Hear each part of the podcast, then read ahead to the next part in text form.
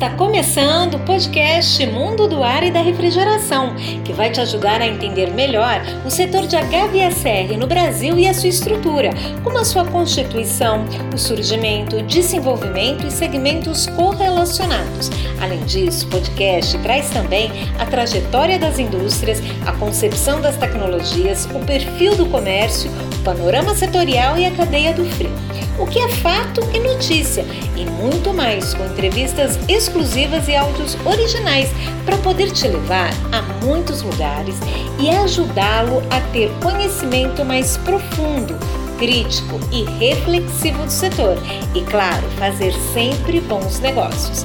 E como este é um programa de estreia, que tal a gente começar pelo início? Vamos falar então sobre o surgimento da refrigeração. É agora, aqui, no podcast Mundo do Ar e da Refrigeração.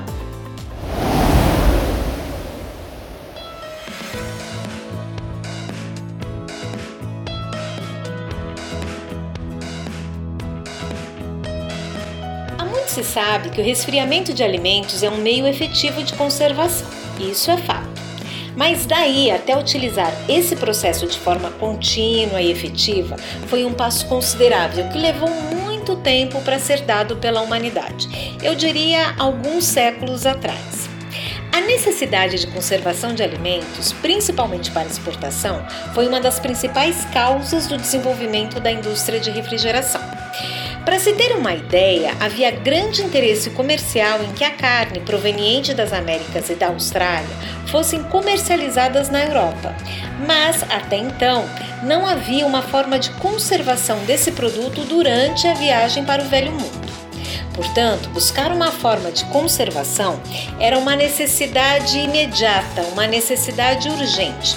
E foi daí essa necessidade que nasceu, que surgiu uma das razões pelas quais máquinas de refrigeração fossem produzidas no século XIX na Europa e até mesmo na Austrália.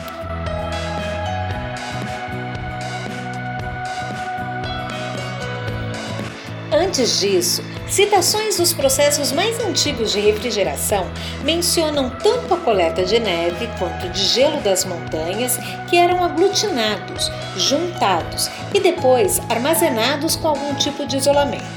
Para isso, usava-se, por exemplo, madeira ou até mesmo buracos feitos no solo. Imagine as limitações desse tipo de processo. Utilizar o frio, como se percebe, era muito dispendioso quase uma aventura naquela época.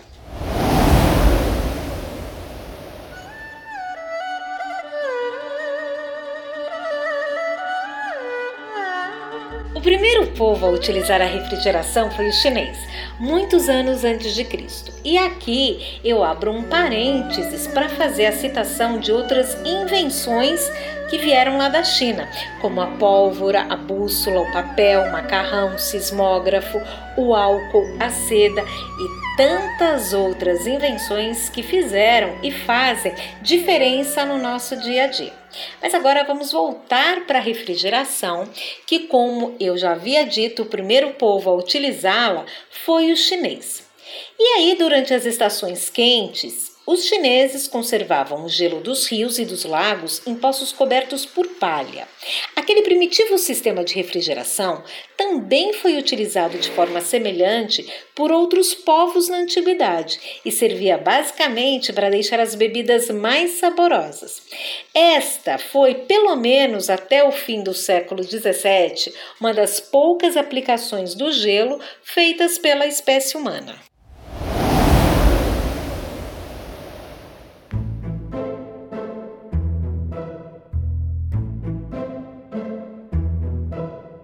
Quase 100 anos depois, no século XVIII, descobertas científicas relacionaram o frio à inibição do processo de deterioração de alimentos. Além da neve e do gelo, os recursos para conservação de alimentos eram a salmoura, que é água salgada, água com sal.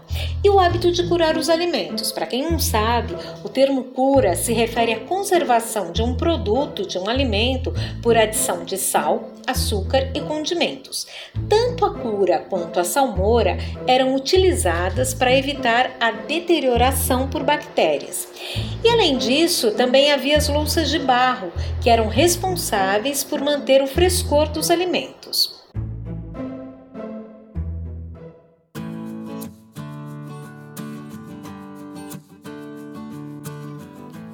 Bom, como a gente está acompanhando, as dificuldades para obtenção de gelo na natureza foram muitas.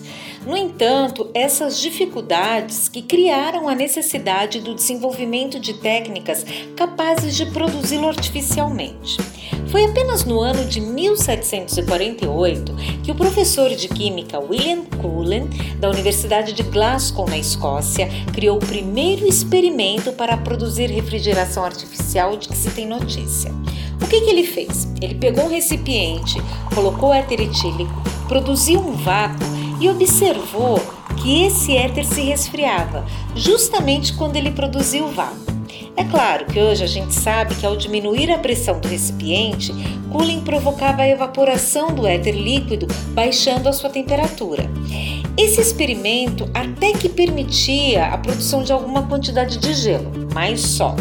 Não teve qualquer aplicação prática em escala comercial naquela época. No entanto, metade do ciclo de refrigeração estava resolvido mas ainda restava achar uma forma de recircular o éter evaporado, evitando desperdiçá-lo para o ambiente.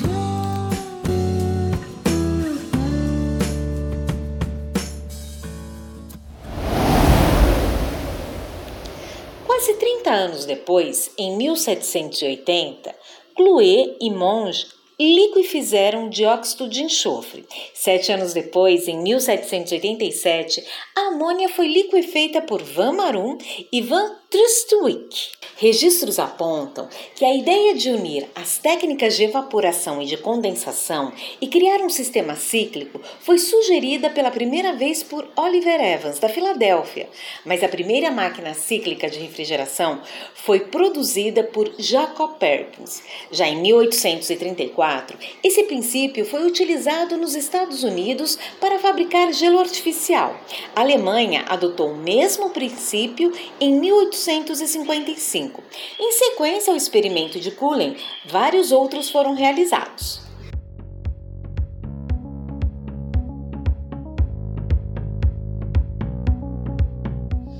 Em 1870, o professor doutor Carl von Lind foi o primeiro a utilizar amônia como fluido refrigerante, que por um lado proporcionava temperaturas bem mais baixas do que as disponíveis, apesar de que por outro apresentava pressões mais altas no condensador, requerendo assim construções mais robustas.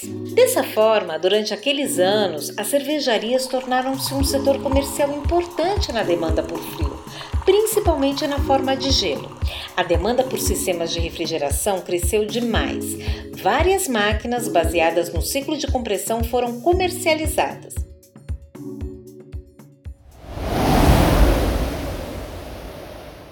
Bem, nós falamos em 1890, eu quero voltar um pouquinho antes, quatro anos antes, em 1886, quando o professor Lind descobriu o arrefecimento mecânico.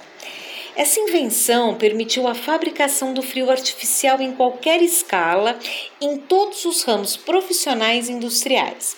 No entanto, alguns problemas surgiram depois e obrigaram o professor Lind a abandonar a sua cadeira na Escola Superior de Monique e a criar a empresa que dele recebeu o nome e que por muito tempo esteve sob sua direção. E o mais importante disso tudo é o legado que ele nos deixou. É, quando eu, eu fiz o livro sobre a história da refrigeração, do ar-condicionado, eu tive acesso a fotos de compressores Lind que eram verdadeiras máquinas, compressores enormes, robustos, e todas essas fotos, essas imagens e a história estão no nosso portal Mundo do Ar e da Refrigeração. Então dá uma conferida lá também.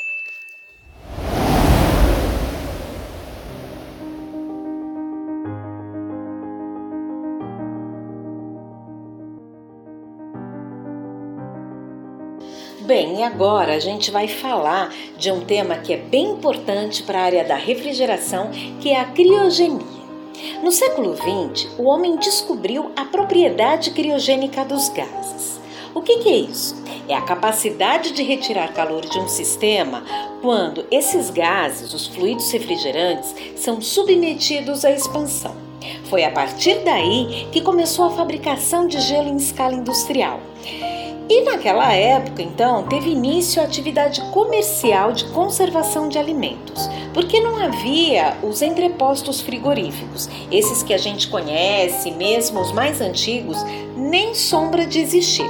O que existia era a fabricação de gelo e, com a criogenia, deu-se início então às grandes fábricas de gelo. E nos setores comercial e residencial, este gelo industrial era usado para fazer conservação alimentar em pequena escala. Os fluidos refrigerantes utilizados naquele início da história da refrigeração eram a amônia, o dióxido de enxofre e o cloreto de metilo. Portanto, a refrigeração era assim um processo perigoso. Ele era explosivo, inflamável e tóxico. Além desse inconveniente, os fluidos necessitavam de pressão elevada para atingir a capacidade criogênica necessária à fabricação econômica de gelo. Os compressores frigoríficos de então, dada a limitação tecnológica da época, eram tidos como máquinas perigosas, sujeitas à explosão. E além disso, também não havia conhecimento sobre o manuseio e as boas práticas no uso da amônia.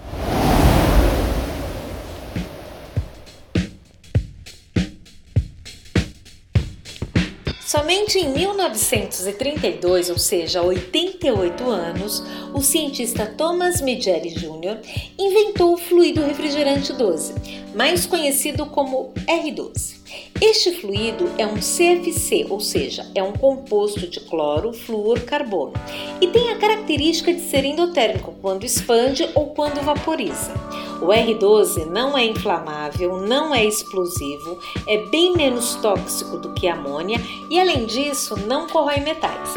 A pressão necessária para que as suas propriedades criogênicas ocorram com transferência apreciável de calor era bem inferior à requerida pelos fluidos refrigerantes conhecidos até então. E o mercado exultava, enfim, um gás ideal, maravilhoso. Só que esse detalhe é, foi um impulso que faltava, um impulso necessário para o uso de refrigeração nos setores domésticos, ou seja, refrigeradores. E nos comerciais, onde o uso de máquinas com R12 passou a ser a solução dominante.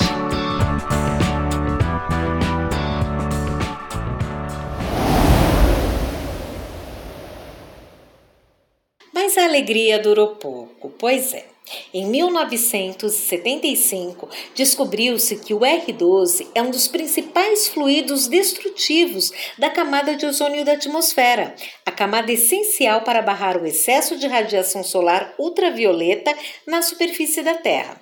Naquele ano, 1975, o Conselho Governamental do Programa das Nações Unidas para o Meio Ambiente criou um programa específico, um programa de pesquisa sobre riscos iminentes atribuíveis ao CFC. A solução foi incentivar o uso de outros fluidos refrigerantes, como por exemplo o HCFC, o hidroclorofluorcarbono e também o isobutano.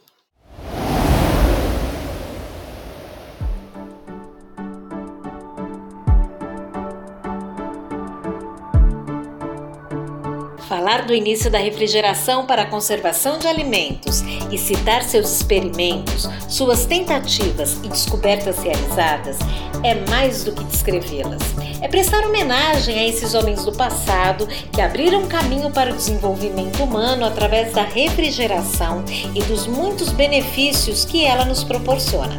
Para efeito de tributo e de homenagem, mais do que oportuno, vamos registrar aqui o nome da primeira embarcação frigorífica que aportou na América Latina, Le Frigorifique, francês. O jornal portenho La Nación, argentino, em sua edição de 28 de dezembro de 1876, estampava na primeira página manchete: A propósito del frigorífico. Naquela data, o jornal falava da chegada ao porto de Buenos Aires do navio Le Frigorifique, embarcação de fabricação inglesa com capacidade de 1.200 toneladas e uma velocidade de 6 nós por hora. Vindo da França, a chegada do navio foi ansiosamente aguardada pelos portenhos em geral e, em particular, pelos produtores e negociantes dedicados à pecuária.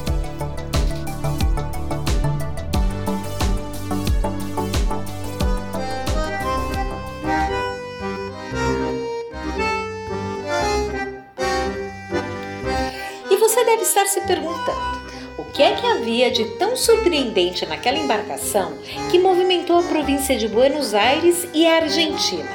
A resposta é: a expectativa especial estava ligada ao fato de que a embarcação tinha capacidade de transportar carnes e outros alimentos resfriados. E a gente sabe que a carne era e ainda é um dos principais produtos de exportação da Argentina. À frente do Le Frigorifique achava-se Charles Tellier, francês, nascido em 1828. Quando ele era mais moço, ele ajudava o seu pai em uma indústria têxtil, propriedade da família. Só que com a chegada da Revolução de 1848, a empresa faliu.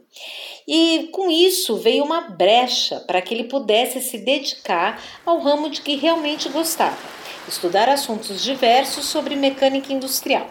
Isto levou a construir um barco em 1856, em que a refrigeração acontecia em função da amônia. E através desse experimento, Tellier passou a fazer experiências com as possibilidades práticas desse fluido.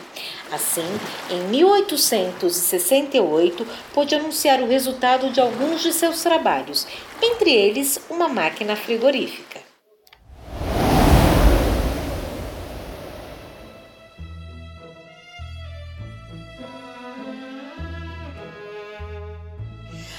Objetivo de aplicar o invento a empreendimentos mais importantes, Tellier instalou na embarcação o primeiro equipamento frigorífico de que se tem notícia, destinado à conservação de carne e de outros alimentos através do frio artificial.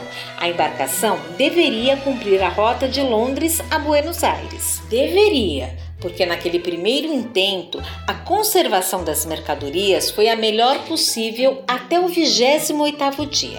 Mas um imprevisto causou um acidente e frustrou sua iniciativa, obrigando-o a se desfazer do carregamento da carne, jogando toda ela no mar através da borda do navio. Olha que judiação!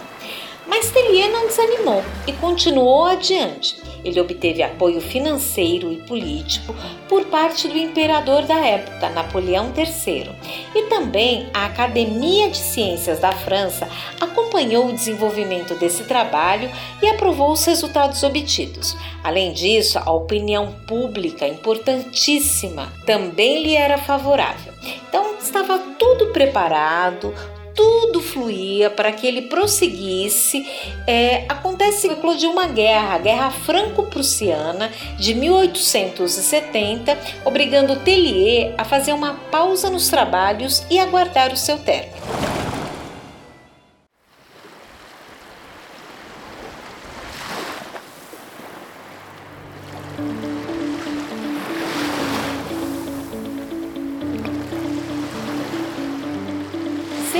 Mais tarde foi o ano da Grande Viagem, onde se consolidaria o invento. A Argentina, há alguns anos, já havia oferecido 40 mil francos para o inventor que apresentasse o melhor sistema para conservação de carnes resfriadas, pois assim foi feito. 20 de setembro de 1876, Le Frigorifique partiria da França, transportando uma carga de carnes resfriadas, que se completaria em Lisboa.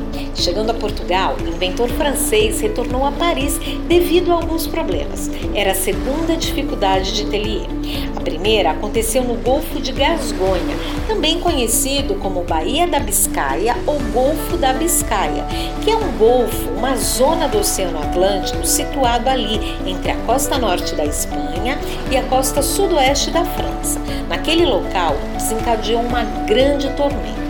Mas novamente Tellier persistiu e insistiu, e dessa vez partiu rumo à Argentina, onde a chegada do barco era aguardada com muita expectativa. A sua entrada foi saudada com grande alvoroço. Mas faltava a grande prova, a grande demonstração de que o sistema de refrigeração do Le Frigorifique era eficaz. Essa demonstração, essa prova, aconteceu no mesmo dia de sua chegada ao porto de Buenos Aires. Como comemoração, registra-se que em 28 de dezembro de 1876, a bordo do Le Frigorifique foi oferecido um almoço a diversas personalidades. A reportagem de um jornal portenho da ocasião dizia, abre aspas, o banquete da prova começou. Depois de algumas horas, foi servido um filé de vaca resfriado. Após 105 dias de viagem, ele chegou fresco a Buenos Aires e os convidados saborearam um excelente filé de Chateaubriand com trufas à la Perigord, embarcado em Lisboa há 55 dias. E continua: ovos à la broche, igualmente com 105 dias de armazenagem. Todos esses pratos foram encontrados magníficos. A carne tão fresca, tão suculenta como a que se vendia todos os dias no mercado. Fecha aspas.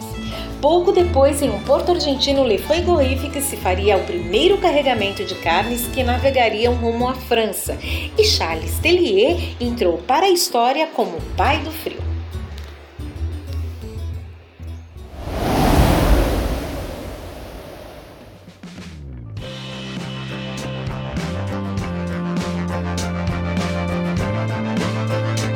E assim a gente termina esse primeiro episódio que trouxe um pouquinho da história da refrigeração no mundo. E é claro que a gente vai trazer também a história da refrigeração no Brasil, desenvolvimento das áreas doméstica, comercial, industrial. Vamos abordar o ar-condicionado no Brasil, a sua história aqui e também no mundo. Vamos falar das tecnologias, da evolução dos equipamentos e trazer entrevistas exclusivas aqueles homens que fizeram o setor tanto no Brasil quanto no mundo. Claro, são verdadeiras personalidades e você não pode perder. Mas todo esse conteúdo não é só histórico. A gente também está preparando entrevistas emocionantes, reportagens interessantes que vai falar um pouco sobre a história atual do setor de HVACR, tão importante para a economia aqui do Brasil e também do mundo. Quer ficar por dentro?